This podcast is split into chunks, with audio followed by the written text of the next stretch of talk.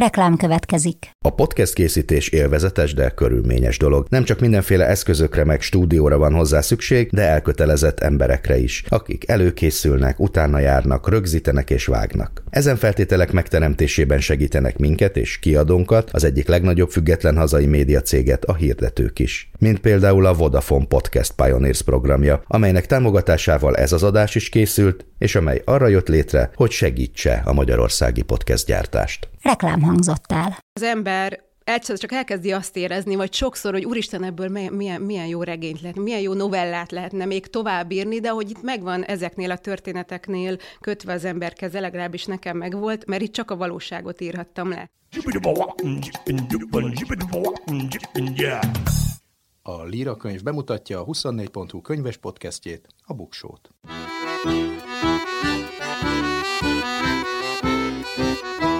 Ez itt a Bookshot, olvasásról, könyvekről, mindenféle jóról. Én Nyári Krisztián vagyok.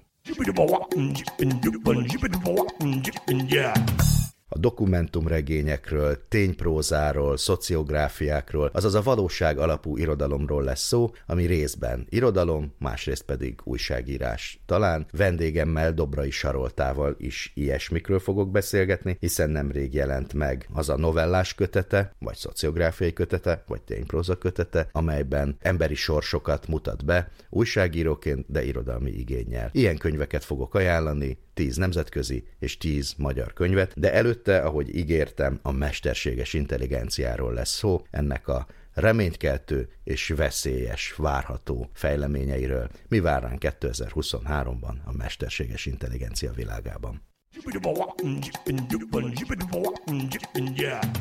100 év magány. Számok a sorok között, érdekes adatok a könyvek világából. Saját mesekönyvet írt egy magyar anyuka a ChatGPT nevű mesterséges intelligencia program segítségével. Bereczki Nóra, egy anyuka, aki úgy döntött, hogy saját mesekönyvet ír 2,5 éves fia altatásához, rátalált erre a ChatGPT nevű nyelvi modellre, talán azt hiszem ez a jó kifejezés, amelynek segítségével 8 óra alatt 12 darab 1 perces mesét írt. Az anyuka ötletet merített a altatásra alkalmas témákból, és beírta a ChatGPT-be. A modell akkor generálta a mesék szövegét, amelyek rövidek, könnyen érthetőek és szórakoztatóak. Bereczki Nóra tovább lépett, és egy másik program segítségével, egy Midjourney nevű program segítségével illusztrációkat is készített a mesékhez. Az anyuka a kész könyvet kinyomtatta, és tesztelte a végeredményt a kisfiúnál, aki nagyon szerette az eredményt, meg is osztotta az egészet aztán a Facebook oldalán. Az derül ki, hogy máshol is kísérleteznek ilyesmivel, és ezek a kísérletek elég meglepőek. Az előző év második felében több ilyen technológiai portál adott hírt arról, hogy miféle mesterséges intelligencia szoftverek jelennek meg. Az egyik, amiről sokat lehetett hallani, ez a bizonyos ChatGPT, ami egy olyan program, ami képes beszélgetni a felhasználóval, úgy, mint egy ember, és képes értelmes válaszokat adni a feltett kérdésekre. Ezt az OpenAI nevű cég fejlesztette ki, hogy segítsen a természetes nyelv feldolgozásában és generálásában. És van ez a másik program, amit szintén sokan emlegettek, a Midjourney, amely megadott kulcsszavak, parancsok alapján képeket hoz létre. Ha kettőt összerakom, akkor két fontos része a könyvkiadásnak. Azt írja ez az édesanyja, Bereczki Nóra, hogy arra volt kíváncsi, hogy létre tud-e hozni pár óra leforgás alatt egy mesekönyvet a két program segítségével. Azt mondja, hogy egy olyan mesekönyvet szerettem volna készíteni, ami olyan 1 perces meséket tartalmaz, amik egy 2,5 éves gyerek számára is izgalmas. Fontosnak tartom itt megjegyezni, mondja, hogy rengeteg gyerekkönyv van itthon, régiek és újak is, a magyar népmeséktől kezdve Grimmen át a Bogyó és Babócáig. Sokat olvasunk, szóval fontos számára a közösen eltöltött minőségi idő. A két program segítségével körülbelül nettó 8 óra leforgása alatt el is készült a könyv, ahogy írja, és leírja, összegzi a tapasztalatait is. Az elsőként, amit kiemelt, és ami talán fontos lehet, hogy magyarul is egészen jól működik ez a robot, de a szöveghez utólag azért hozzá kell nyúlni a nyelvi hibák miatt, de ezek már korán sem olyanok, mint régen a Google fordító esetében. Az egész projekt során az utómunka vitte el a legtöbb időt, az angol szövegalkotás sokkal jobb minőségű, ezt érdemes talán alapból használni, majd egy intelligens fordítóprogrammal lefordítatni. Például a vízcseppről írt mesét ez a program, a vízcsepp körforgásáról, és erre adjon egy történetet, aztán utólag még át kellett írni a szavakat, kisebb szakaszokat, de alapvetően mégiscsak a gép írta ezt a mesét. Hasonló kísérleti projektet vitt végig decemberben egy Ammar Reshi nevű férfi is, aki szintén gyerektörténeteket készített összeszedte a két program segítségével, a készterméket pedig árusítani kezdte az Amazonon. Ő szintén viszonylag rövid idő alatt, mindössze egy hét leforgása alatt készítette el egy könyvet, és ebből élénk diskurzus is robbant ki, hogy ez a gyorsaság és könnyedség, amivel létrehozta a saját történeteit, tökéletesen demonstrálja, hogy a jövőben milyen etikai aggályok merülhetnek fel a mesterséges intelligencia által generált irodalommal vagy bármilyen művészettel kapcsolatban. A Midjourney nevű rajzoló program, vagy hát grafikai program a neten felelhető milliónyi nyilvánosan elérhető képből, hogy ezek adatbázisából dolgozik, és az algoritmusok a mintákat elemzik és használják új alkotások létrehozására, és ez valójában azt jelenti, hogy a munkáikat netre feltöltő művészek lényegében a beleegyezésük nélkül szolgáltatnak alapanyagot az algoritmusnak. Igen ám, de a képzőművészetben valóban is ez történik, hát inspirálódnak a művészek egymástól. A mesterséges intelligencia az írásban már egy ideje létezik, de 2022 végén felgyorsultak az események, valamikor egy évvel ezelőtt, vagy másfél évvel ezelőtt a Bookshotban is foglalkoztunk vele, azóta pedig azt mondják, akik ehhez értenek, hogy 2023 a mesterséges intelligencia írás éve lesz, például a Best Page nevű oldal, Best Page Forward nevű oldal, de ez nem jelenti, azt mondja a cikkíró, hogy a robotok majd átveszik a bestseller listákat. A szerzők olyan mesterséges intelligencia eszközöket fognak használni, hogy a szokásos folyamat részeként meggyorsítsák az írást. Nekem ez sem tűnik nagyon megnyugtatónak. Egy másik cikk pedig egyetért azzal, hogy 2023-ban a mesterséges intelligenciát mindenféle írás segítésére használják majd. Akár tetszik, akár nem, jönnek a mesterséges intelligencia által írt könyvek, írja a 20 Books nevű portál szerzője, és ezek nem ilyen egybites, egyszerű könyvek lesznek, hanem a bekezdésektől az oldalakon át kifinomult felszólításokkal, részletes körvonalakkal megírt fejezeteket tartalmazó szövegek. Például a könyvtervezésben a kiadók is használják egyre inkább a mesterséges intelligenciát. A mesterséges intelligencia a hangos könyveknél is egyre fontosabb, elsősorban ott, ahol nincsen pénz megfizetni mondjuk színészeket, vagy jól felolvasó embereket, de egyre jobb a minősége, és bár egyhamar nem váltja fel az emberi narrátorokat, de költséghatékony módja olyan könyvek felolvasásának, ahol nem olyan fontos, hogy a felolvasó az kiváló minőségben olvasson. Szóval úgy látják, és nagyon sok helyen a világban egyszerre, hogy 2023-ban nagy dolgok várnak a kiadói iparra és a mesterséges intelligenciára, és elképesztően komoly etikai viták fognak kirobbanni, illetve hát ezek már ki is robbantak, hiszen hihetetlen mennyiségű információt dolgoznak fel, de kié a mesterséges intelligencia által termelt szöveg, műalkotás, kép? Kinek kellene birtokolnia a mesterséges intelligencia eszközök kimenetelét? Ezek a jogi és etikai kérdések 2023-ban próbára teszik majd a kiadókat és számos másik iparágat is. Néhány nappal ezelőtt pedig John Togel költő szonett formába íratta át a ChatGPT programmal egy fiatalkori versét, majd az eredményről esszét iratott vele. Az eredmény megtekinthető a Facebookon, nem túl fantáziadús, de ezért egy nagyon alapos középiskolai dolgozat lesz, szóval egyelőre azt gondolom, hogy inkább a magyar tanárok vannak kitéve veszélynek, nem pedig a könyvkiadók, de azért legyünk résen. Könyvemberünk ezúttal Dobrai Sarolta. Újságíró, író, kinek 2004 óta jelennek meg cikkei, publicisztikái, riportjai, elsősorban a Nőklapja hasábjaim. 2011-ben jelent meg első riportkötete, az Őrült világ, ami Olaszországban élő magyar, vagy dolgozó magyar prostituáltak életét tárta fel, titokban épült be közéjük. Aztán sokáig nem volt könyved, még tavaly előtt, most már így kell számolni, jelent meg a második könyved, aztán nem kellett várni újabb 10 évet, csak egyet, hogy megjelenjen a harmadik. Ugye a második az Üvegfal, az egy teljesen fikciós regény volt, ez nem csak könyvsiker volt, hanem színpadi verziója is született, sőt hangjáték is született belőle. A színdarabban Grilus Dorka és Simon Cornél, a hangos könyvben Balsai Mouni és Makranci Zalán alakították a két szereplőt, de most nem erről fogunk beszélgetni, hanem a legújabb kötetedről, ami néhány hónappal ezelőtt jelent meg, és Beüzetés a paradicsomba címet viseli, és hát talán a legsemlegesebb kifejezés, hogy rövid prózákat tartalmaz, de éppen arról akarlak kérdezni, hogy te hogyan definiálod. Tóth Krisztina, aki az előszót írta, azt mondja, hogy ezek novellák, mások, akik írtak a kötetről, azt mondják, hogy szociográfiák. Te pedig igazmeséknek nevezted őket. Akkor most mik ezek? Hát nem tudom, és én nem is akarom ezt beskatujázni, főleg azért, mert már amikor én elkezdtem írni, meg elkezdtem újságot írni, akkor én annyira nem gondolkodtam ezen, hogy amikor én mondjuk egy riportot írok, akkor az tulajdonképpen mihez közelít inkább. Én abszolút megnyugodtam abba, hogy a riport az egy ilyen vegyes műfaj, ami ugye picit azért megenged némi irodalmiságot is, meg persze szubjektivitást, ami talán ennél is fontosabb. De hát azóta igen, ez többször fölmerült ez a kérdés, hogy sokan novellának nevezik, és a Kriszta is novellának nevezte a fülszövegben ezeket az írásokat, amit aztán a szerkesztő ki is javított, vagy mondta, hogy hát azért írjuk azt, hogy riport, mert a novella az félrevisz. Annyit, hogy a novella azért keveredik a fikcióval. Ezek, hát ez most hülyén hangzik, hogy 100% valóság, mert most mi a valóság, meg most ugye teljesen objektívnek egyáltalán nem lehet újságíróként sem lenni onnantól kezdve, hogy azt adom át, amit én láttam. De hát talán ebben különbözhetnek, ha nagyon akarunk különbséget találni a novelláktól,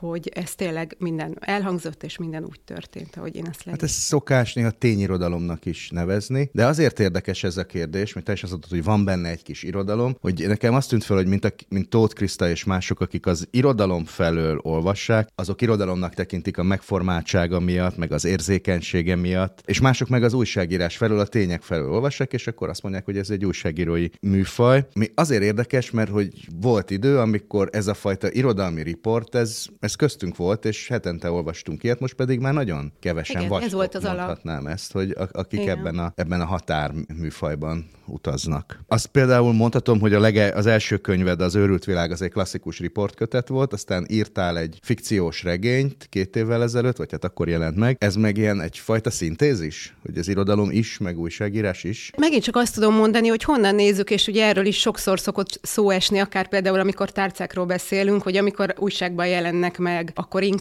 inkább az újságírói műfaj mi voltához csúsznak közelebb megítélésben, és amikor meg kötetbe rendezi mondjuk őket az ember, akkor már sokkal inkább az irodalmiság felől lehet megközelíteni, vagy egészen más érzetet. Ezt mondta különben a Kriszta is, meg sokan mondták, hogy akik akár olvasták is ezeket az anyagokat a Nők lapjában, mert ugye ezek megjelentek a Nők lapjában, egy picit azért átdolgoztam őket, meg csiszoltam kicsit rajtuk, én úgy hívom őket, hogy rendezői változat. Tehát nyilván más egy picit a magazinba írni riportokat. Meg ott ugye van egy kötött mennyiség, azt nem lépheted át, mert az oldalakor az akkora. Igen, de ez nagyon becsapós, mert az ember azt hiszi, meg én is sokszor belestem abba a hibába, hogy azt hittem, hogy rengeteg minden kimarad pont a terjedelmi kötöttség miatt, ami egy ponton túl tényleg kimaradhat, de nagyon sokszor most, ahogy szerkesztettem ezt a kötetet, sokszor inkább volt, hogy levettem belőle, tehát néhány helyen rövidebb lett, mint az eredetileg megjelent anyag, mert már én is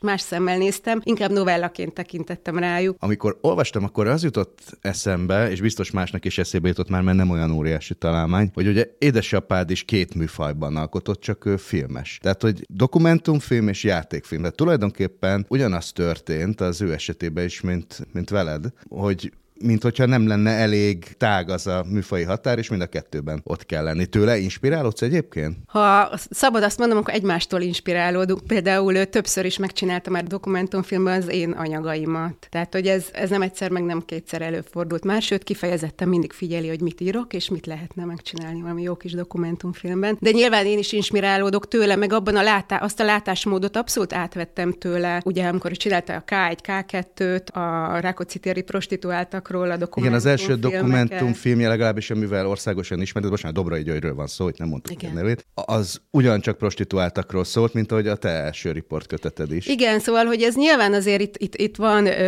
kapcsolódás, meg hogy engem miért érdekel. Nem is csak a téma tekintetében, hanem ahogy hozzányúlok ezekhez a témákhoz. Tehát én az apunál azt láttam, hogy olyan közvetlenséggel közelítette meg ezeket a dolgokat, és ezeket az embereket, ami látszólag, meg hát sokszor hallottuk is másoktól, hogy úristen, te tényleg oda mentél? Tőlem is sokszor kérdezték, hogy te oda mentél. Tehát azon is meg tudnak lepődni emberek, és ez nekem annyira fura. Tehát nem is kell ilyen nagyon extrém dolgokra gondolni, mint például egy tanyán élő emberhez oda mentem, csak úgy találomra valakihez. És hogy ez mennyire érdekes, hogy azoknak az embereknek, lehetnek attól ők még nagyon-nagyon érzékenyek és nyitottak a világra, de akiknek nem jut eszükbe, vagy nem úgy zajlik az életük, hogy mondjuk egy tanyán élő emberrel beszélnek, nekik az még az is megdöbbentő lehet, hogy valaki teljesen ismeretlenül vadidegenként bemegy egy tanyára, és ott igyekszik beszélgetni az ott élőkkel. Igen, ez valószínűleg nem csak egy ilyen távolságtartás van ebben, hanem már akik ezt mondják, hanem hogy nem mindenki tud oda menni egy emberhez, még a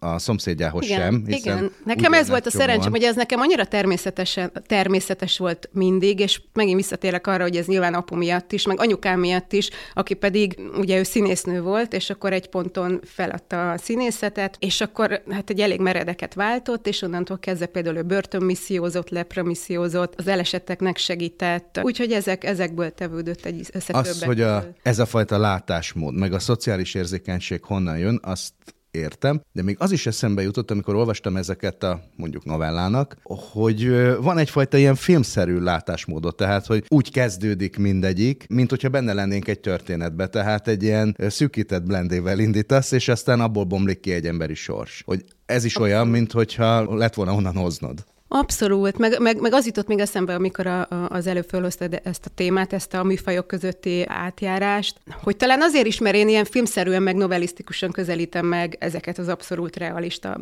történeteket is. Az ember egyszer csak elkezdi azt érezni, vagy sokszor, hogy úristen, ebből milyen jó regényt lehet, milyen jó novellát lehetne még tovább írni, de hogy itt megvan ezeknél a történeteknél kötve az ember keze, legalábbis nekem megvolt, mert itt csak a valóságot írhattam le. De közben pont ez az érdekes, és az izgalmas, és ezt ki is használtam aztán, hogy egy-egy ilyen történetben, a valóságnak minden egyes kis szeletében, vagy morzsájában egy egész világ van, egy iszonyú, bonyolult, szövevényes történet, mint ahogy minden történet az, és emiatt, mert azt éreztem kicsit, hogy be vagyok szorítva így a valóság kalitkájába. Például ebből a könyvben megjelent riportokból is átmentettem időnként néhányat az üvegfalba, ugye, ami egy abszolút fikciós regény, és ott egy picit megváltoztam. Ott már terem nyílt, hogy megváltoztassam a valóságot, vagy amiről azt gondoltam, hogy amúgy lehet, hogy úgy volt, csak máshogy mesélte el az illető, vagy hogy mi lehetett ott mögötte. Tehát mi lehetett ott mögötte az a szövevényes történet, aminek nincs tér, hogyha az ember riportkötetet ír, vagy riportokat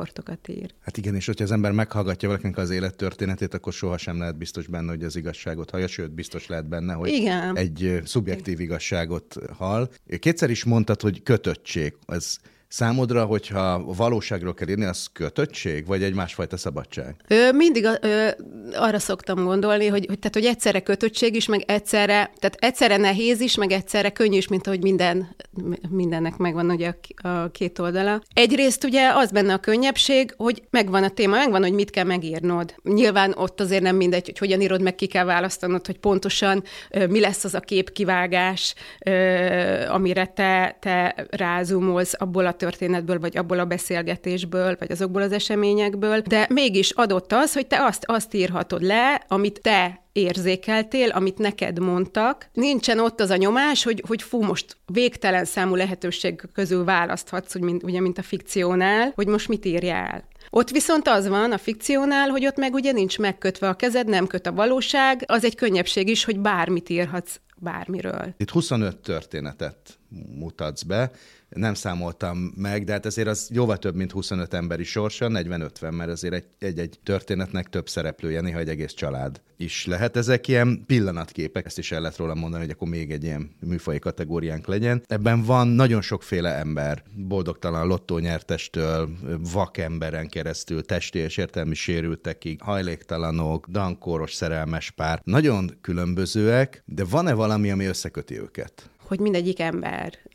És nyilván más hasonlóságok is vannak, az, hogy nagyon, nagyon nehéz helyzetben vannak, az, hogy a nehéz helyzetben is mégis életben van, mert sok olyan helyzet van, amiről írok, hogy az ember már eleve azon is csodálkozik, hogy ő még életben van. Tehát ez is közös benne, nyilván a nehéz sorsok, és az, hogy ők valahogy mégis csinálják, sőt, a legtöbb esetben valahogy mégis azt a nagyon pici kis halvány fénycsík után mennek és megtalálják, mert valószínűleg ez a túlélés záloga, és ha már az sincs, akkor vége van a dolognak. Azt írod abban a kis bemutatkozó szövegben, ami a Nőklapja oldalán van, ezt felolvastam, ezt a 3 mondatot, én azt mondom, fontos látni a nagy képet, de nekem az értés a mániám, ahhoz viszont közel kell menni, egészen közel, addig, míg az egyes emberi arcok sorban ki nem rajzolódnak. Ez azért nagyon hasonló ahhoz, mint amit ugye Robert Kappa mond, hogy ha homályos a képed, akkor nem voltál elég közel. Mennyire kell közel menni? egy emberhez, hogy azt mondd, hogy te most már leírhatod azt, hogy szerinted mi ő, ki ő, és lássunk belőle egy emberi sorsot. Hát ez ugye megint egy összetett dolog, mert ugye ezt is tudjuk, hogy ha túl közel mész, akkor viszont megint csak homályos lesz a kép. Tehát az embernek kívül is kell lenni, és belül is kell lenni, és baromira kell figyelni, és ez valami egészen speciális figyelem kell ehhez, ami nyilván az ember tanul is, meg hoz is valahonnan, meg vagy rendelkezik ezzel a fajta figyelemmel, azt gondolom, vagy nem. Nagyon nehéz megtalálni, aztán az ember idővel megtalálja, és rá is szokik, hogy beálljon valahogy abba a pont, abba a köztes távba, amikor túl közel sincsen, de túl távol sincsen, amikor egyszerre van, ami tulajdonképpen kizárja egymást, és mégis valami bűvész mutatvány. Mint ahogy egy jó pszichológus csinálja? Igen, hát lehet, igen, bizonyos szempontból, de bizonyos szempontból meg nem. Szerintem a pszichológusnak valószínűleg egy picit még kívülebb kell maradnia, vagy nem tudom. Tehát Egyébként hogy találod meg a történeteket? Hogy van, amit kapsz, hogy ezt most csináld meg, és van, amit meg teljesen magadtól, vagy a véletlen hozza? Hál' Istennek én abban az áldott helyzetben voltam valahogy valamiért, szinte a kezdetektől fogva, hogy nagyon nagy részt a saját témáimat írhattam meg. És ez általában ezt két csoportba lehet sorolni. Én imádok véletlenszerűen embereket találni. Pont azért, mert megszállottam, meg vagyok arról győződve, hogy minden ember érdekes. Az az ember is érdekes, és azt is jól meg lehet írni, aki mondjuk 3 mondatot mond, és ülünk csöndben egy szobában. Lehet, hogy az a határ az újságírás, meg az írás, az irodalom között, hogy megvan az a szabadságot, hogy nem kell, hogy hírértéke legyen. Lehet. Igen, és erre szokták mondani, amire nagyon sokáig nem is gondoltam bele, és volt, hogy csodálkoztam is. Most már megszoktam, és már tudom is, hogy miért kérdezik, hogy és a nőklapjánál lesz, hogy hagyták, hogy te ezeket írjad. Mert az egy dolog, hogy tényleg az olvasói visszajelzések alapján mindig szeretik ezeket, meg szerették ezeket az anyagokat, de hogy valóban nem annyira magától értetődő, hogy mondjuk azt mondják ráadásul egy nagyon nagy olvasottsággal rendelkező női magazinnál, hogy oké, akkor azt se tudod, hogy ki az, csak oda akarsz menni, és akkor írni akarsz egy tanyán élő emberről, jó, akkor menjél, csináljad, biztos jó lesz. Tehát, hogy azért ez egy óriási dolog, tényleg nagyon hálás vagyok a Nőklapja. Ez a 4. főszerkesztő, akivel most dolgozom, amióta én ott elkezdtem dolgozni, és valahogy úgy alakult a dolog, hogy mindig mindegyikük megadta nekem ezt a szabadságot, és ez... Hát a 2., 3., 4. már könnyű volt, mert így örökölt, és addigra már neked olvasóid voltak, és kialakítottad ezt a sajátos műfajodat, úgyhogy utána már... De persze, ez egy kicsit a mai újságírói világban, ez egy kegyelmi állapot. Ez. És nekem ez természetes volt. Én azt hittem, hogy ez a normális. Tehát először csodálkoztam is, hogy most mit vannak úgy oda, hogy most én ezeket írhatom. De aztán rájöttem, hogy ez nem feltétlenül így van. Ugye a kötet címadó történet egy hajléktalan házaspárról szól, Beüzetés a paradicsomba, ezt még ki sem mondtam, hogy ez a könyv címe, de ez a könyv címe. És miért ez a címadó történet? És miért ezt a címet választottad? Ugye ez annak a történetnek a címe, ami egy hajléktalan szerelmes párról szól. Tudod, automatikusan házaspárnak neveztem őket, milyen érdekes, tényleg. Egy szerelmes pár. Igen. És ugye ott az jelenik meg, hogy amikor én készítem velük az anyagot, akkor egy hajléktalan szállón élnek, de azért élnek egy hajléktalan szállón, mert az ő kis birodalmukat, amiről úgy beszélnek, mint a paradicsomról, amit a kis erdőben felhúzott palák, meg nejlonok, stb., meg földbe vájt kunyhó, ugye tudjuk, hogy sokan élnek így hajléktalanok, és úgy beszélnek erről a helyről, tényleg mint a paradicsomról. De hogy tényleg, tehát könnyes szemmel mesélik, hogy ott hogyan teltek az napjaik, hogy hogyan kötötték rá a szánkóra a szivacsot, és akkor az volt a kanapé, és akkor jöttek a vendégek, meg még a rendőrök is a csikket, vagy a hamutába szórhatták, hogy ott minden rend volt, tisztaság és csodálatos volt, és hát onnan is persze kirakták őket, mert zavarták a tájképet, mert tehát hogy ez ilyenkor ez a válasz, hogy miért csak, nyilván mindig megvannak ennek a jogi indoklásai, de hogy közben, tehát tulajdonképpen ez akkor megint csak kiüzetés lenne a paradicsomból, de ez az előtte levő állapot, hogy ugye ők mind a ketten, az ő hátterük, meg a családi hátterük, meg az életük úgy alakult, hogy nekik nem maradt más, mint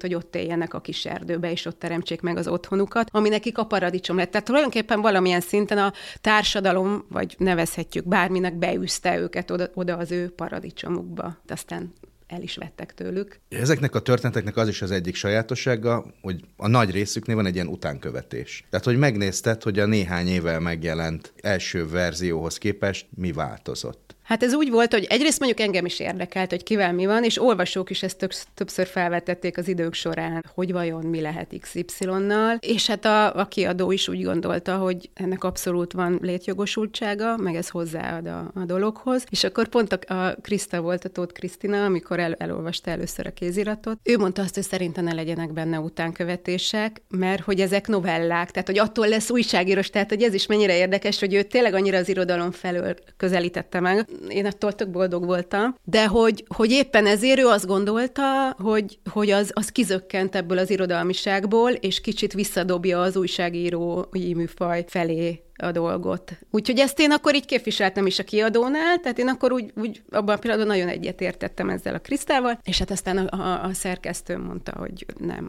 hogy... Hát ráadásul ezek az utánkövetések néha megerősítik azt a képet, amit arról az emberi történetről írtál, néha meg nagyon szembe mennek vele. Tehát lerombolják azt, amit kaptunk a történetbe. Vagy azért már még borzasztóbban alakult a sorsa, vagy azért már kiderült, hogy az, amit ő boldogságnak gondolt, az nem az volt. Tehát, hogy egy kicsit a valóság átírja aztán teljesen. Igen. Ezt te szereted? Azt szerettem benne, hogy nem az volt, hogy az kicsit zavart volna, ha úgy jön ki a lépés, ami kijöhetett volna, mert bárhogy alakulhat az élet, hogy mondjuk mindegyik ugyanúgy azt erősíti meg, hogy ahol véget ért ez a történet, és akkor ott ment egyenesen tovább az út, fölfelé vagy lefelé, és akkor ez van. Mert hát ugye ilyen az élet, hogy ugye vannak olyan történetek, ahol eredetileg abszolút felcsillan a remény, és arról szól, hogy baromi erős az illető, és eltökélt, és csinálja. És utána pár év múlva azt mondja, hogy azt hittem, hogy olyan erős vagyok, és hogy milyen jó visszaolvasni, hogy akkor én még így gondolkodtam az életemről. Szóval, hogy kicsit lerombolja azt az illúziót, hogy... amit úgy szeretnénk hinni, és valahogy azért magukban a történetekben ez sokszor benne van, hogy mindig ott van a fény az alagút végén. Neked van a irodalmi hatásom, vagy a történetmesélésen kívül valami célod, amit el akarsz érni? Tehát érzékenyítés, vagy valami hasonló, vagy ezt az ember utólag elintézi magába, már hogy az olvasó? Hát én is szerintem ezt utólag intézem el magamba, tehát nincs ilyen tudatosság, nincsen bennem, hogy én most azt szeretném, hogy az emberek ettől azt gondolják, vagyis tudattalanul biztos van bennem egy ilyen, hogy meg akarom mutatni, hogy az előítéletekkel szembe menni, és valahogy ez nagyon sokszor ezt hozza magával, hogy még a legjobb szándékkal is az ember azzal szembesül, hogy igenis neki is vannak prekoncepciói, és amit csak távolról ismer, arról nem feltétlenül azt gondolja, vagyis biztos, hogy nem ugyanazt gondolja, mint akkor, hogyha közel megy. És mindig érdemes közel menni és megnézni, és úgyse tud az ember mindenkihez közel menni, csak hogy legalább ezzel legyen tisztában, és ezt ne felejts el soha, hogy amikor gondol valakiről, vagy valamiről valamit, hogy oké, de én most távol vagyok, és valószínűleg, ha közel mennék, akkor nem ugyanez. Hát minden távolságtartás ellenére az nagyon érződik, hogy tiszteled ezeket az embereket, akikről írsz. Erre szükséged van, vagy tudnál például olyanról írni, akivel nem empatizálsz? Ez nehéz, biztos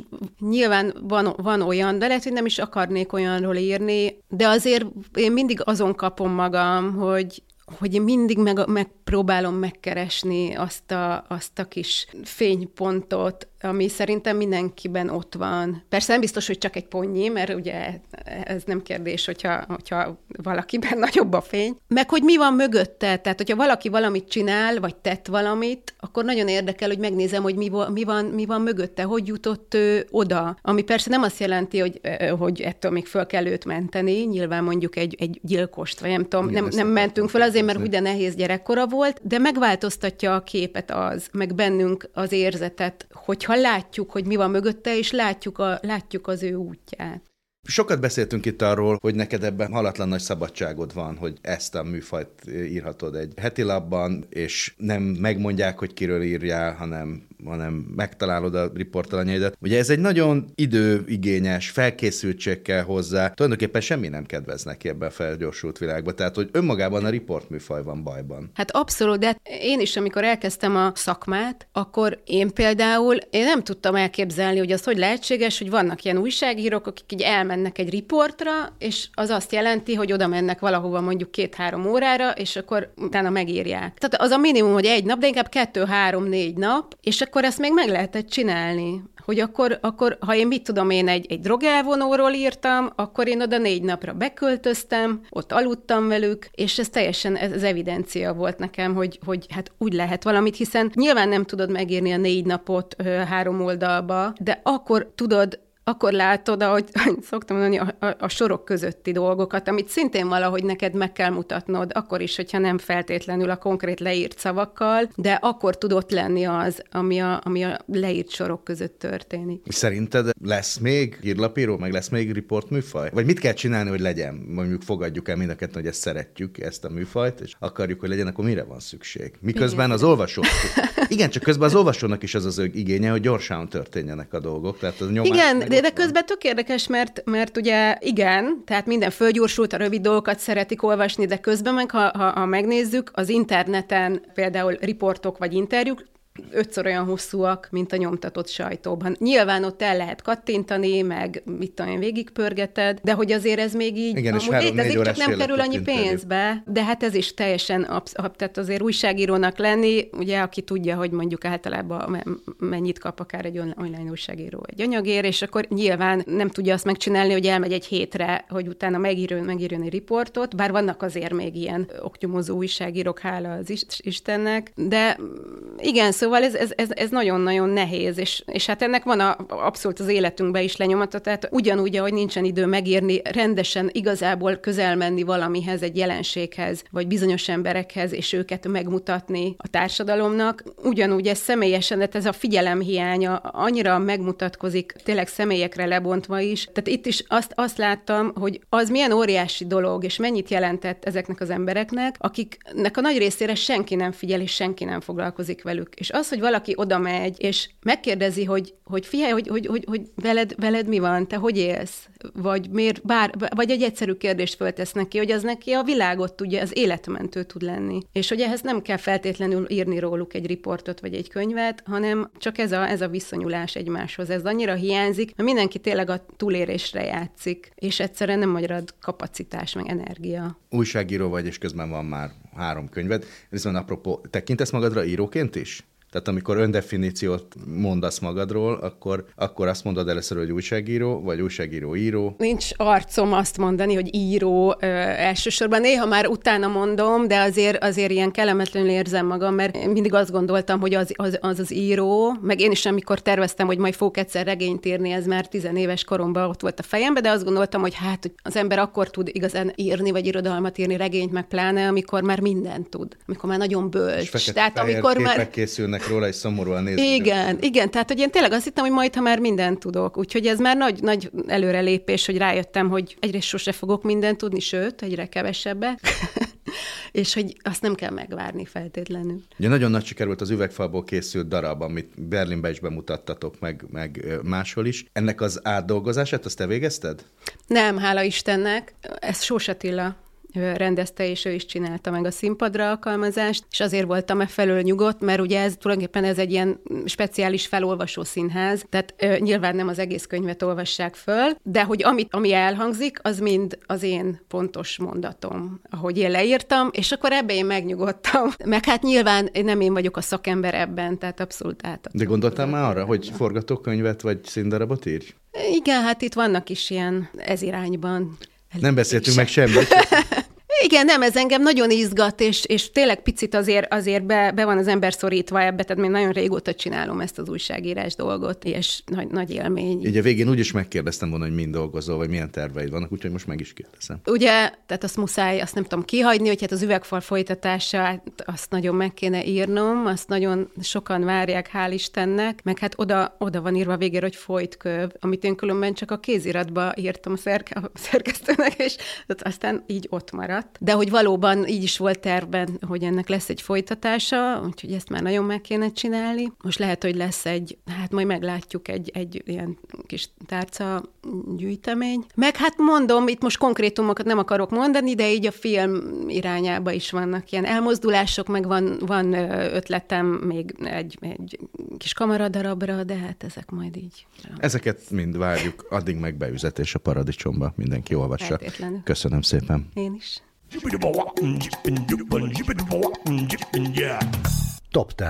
Egy polsznyi jó könyv. 10 plusz 10 tényirodalmi kötetet, irodalmi riportot, dokumentumregényt, szociográfiát fogok ajánlani. Lássuk először a nemzetközieket. Időrendben fogok haladni. Az első talán a műfaj egyik. Első kiemelkedő alkotása George Orwell Homage to Catalonia, vagy Homage to Catalonia, ahogy szeretnék, azaz Hódolat Katalóniának 1938-ból és a spanyol polgárháborúról mesél ez a dokumentumregény. Egyébként utoljára Betle János és Tóth László fordításában az Európánál jelent meg 2020-ban. Truman Capote in Cold Blood, azaz Hidegvérrel 1965-ből, Szígyártó László fordításában az Európa adta ki utoljára. És hát ez egy bestiális kegyetlenséggel meggyilkolt farmer családról, illetve az ő gyilkosaikról szól, feldolgozza minden 6 valóban élt szereplőnek az életét egészen a tettesek kivégzéséig. Pierce Paul Reed Alive 1974-ből, sokan filmből ismerik, életben maradtak, Vámosi Pál fordította, szintén az Európa adta ki utoljára. Egy rögbi csapatról szól, akik lezuhantak az Andokban, és ott a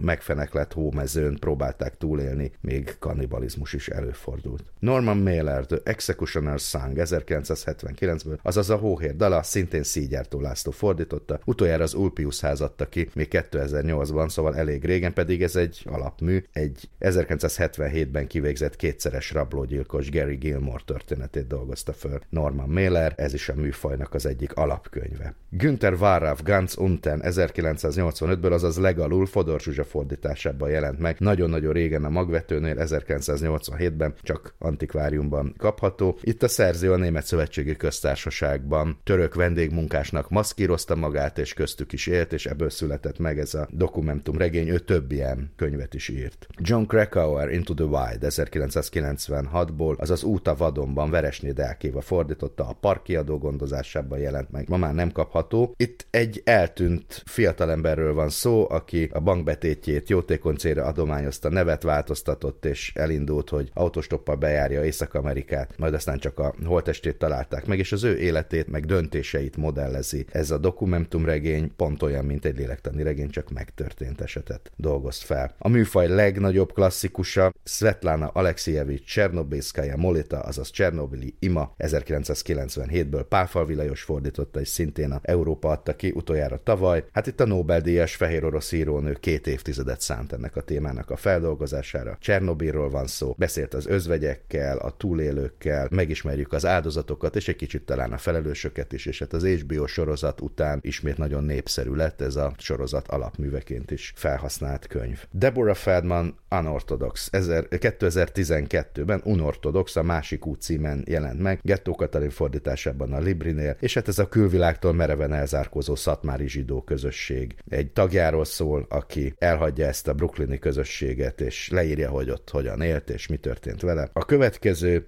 David Grant Killers of the Flower Moon 2017-ből, Megfojtott virágok, az amerikai bűnüldözés legsötétebb fejezete, és az FBI születése című könyvben jelent meg, magyarul Babics Péter fordításában a Bookline-nál. Számos díjra jelölték, és film is készült belőle, Martin Scorsese rendezésében, Leonardo DiCaprioval a főszerepben. Az 1920-as években kiderült, hogy egy oklahomai indián törzs földje olajkészletet rejt, hirtelen a törzs minden tagja milliómos lett, aztán kalandorok, vállalkozók sokassága lepte el a vidéket, és a törzs tagjait egymás után meggyilkolták, voltak itt, megmérgeztek, lelőttek, vonat alá löktek. Erről szól ez a tényleg nagyon izgalmas és tehát nagyon tanulságos dokumentumregény. Végül pedig egy olasz könyv, Nicola La Gioia La Città dei Vivi 2020-ból, az Élők városa, Lukácsi Margit fordításában jelent meg tavaly a Corvinánál. 2016 májusában játszódó tragikus történetet dolgoz fel. 2 jó családból származó olasz fiú bulit rendez, felhívnak magukhoz egy fiatal férfit, akinek szexért cserébe kábítószert és pénzt kínáltak, végül pedig megölték ezt a fiatalembert, és a szörnyű hír mélyen felzaklatta az olasz közvéleményt, és az olasz író, aki egyébként több sikeres regény szerzője, az ügy nyomába eredt, és megpróbált megpróbálja feltérképezni, hogy mi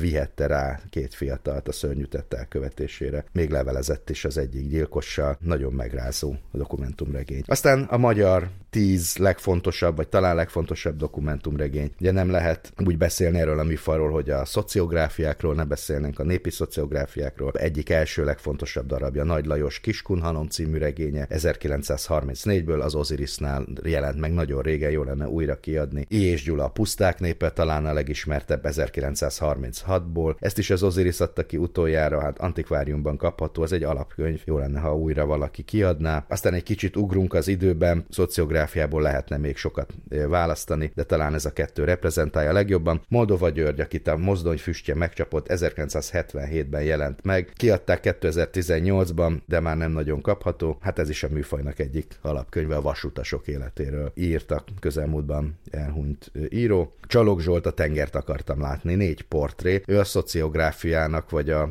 dokumentum prózának az egyik legnagyobb mestere volt a 70-es, 80-as években. Utoljára 2010-ben adták ki ezt az 1981-es könyvet. Galgóci Erzsébet, A törvény szövedéke. Szépirodalminál jelent meg 1988-ban. Ez Galgóci Erzsébet válogatott szociográfiáinak, riportjainak a válogatása. Ő szépíróként is méltatlanul elfeledett, vagy majdnem elfeledett, nagyon jelentős szerző, és szociográfusként is, hát ez az utolsó ilyen könyve. Závad a Pál Kulákprés, Család és falutörténeti szociográfia 1991-ből, a Magvető utoljára 2007-ben adta ki, még kapható. Ez a később szépíróként híressé vált kiváló írónak az első műve, egy klasszikus szociográfia, hiszen szociológus végzettségű íróról beszélünk. Beher Iván, Az elhagyott falu, 2001-ben jelent meg az Abóvónál, és azóta is kiadták. Több könyvét ajánlhatnám a szintén nem olyan régen elhunyt írónak, akinek megvolt az a tehetség, hogy fölült valaki mellé a vonaton, egy hosszú beszélgetés után leszállt, és tudott írni egy dokumentum novellát belőle. Másik klasszikus, Rubin Szilárd Apró szentek, amit a Magvető 2012-ben adott ki először,